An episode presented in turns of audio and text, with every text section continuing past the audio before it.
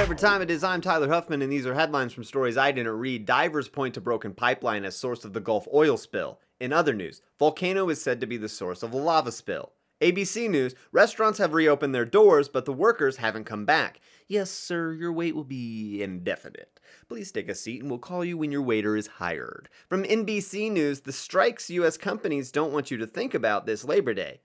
What's this? Oh, okay. From NBC News, Labor Day furniture sales live right now. From CNN, doctor reacts to Tucker Carlson's obscene move. Oh, Doc, that's not his butt. That's his face. From Fox News, Tom Brady, I can still throw the ball like I'm 24. Ladies. And those are headlines from stories I didn't read. I'm Tyler Huffman, and you'll hear me next time.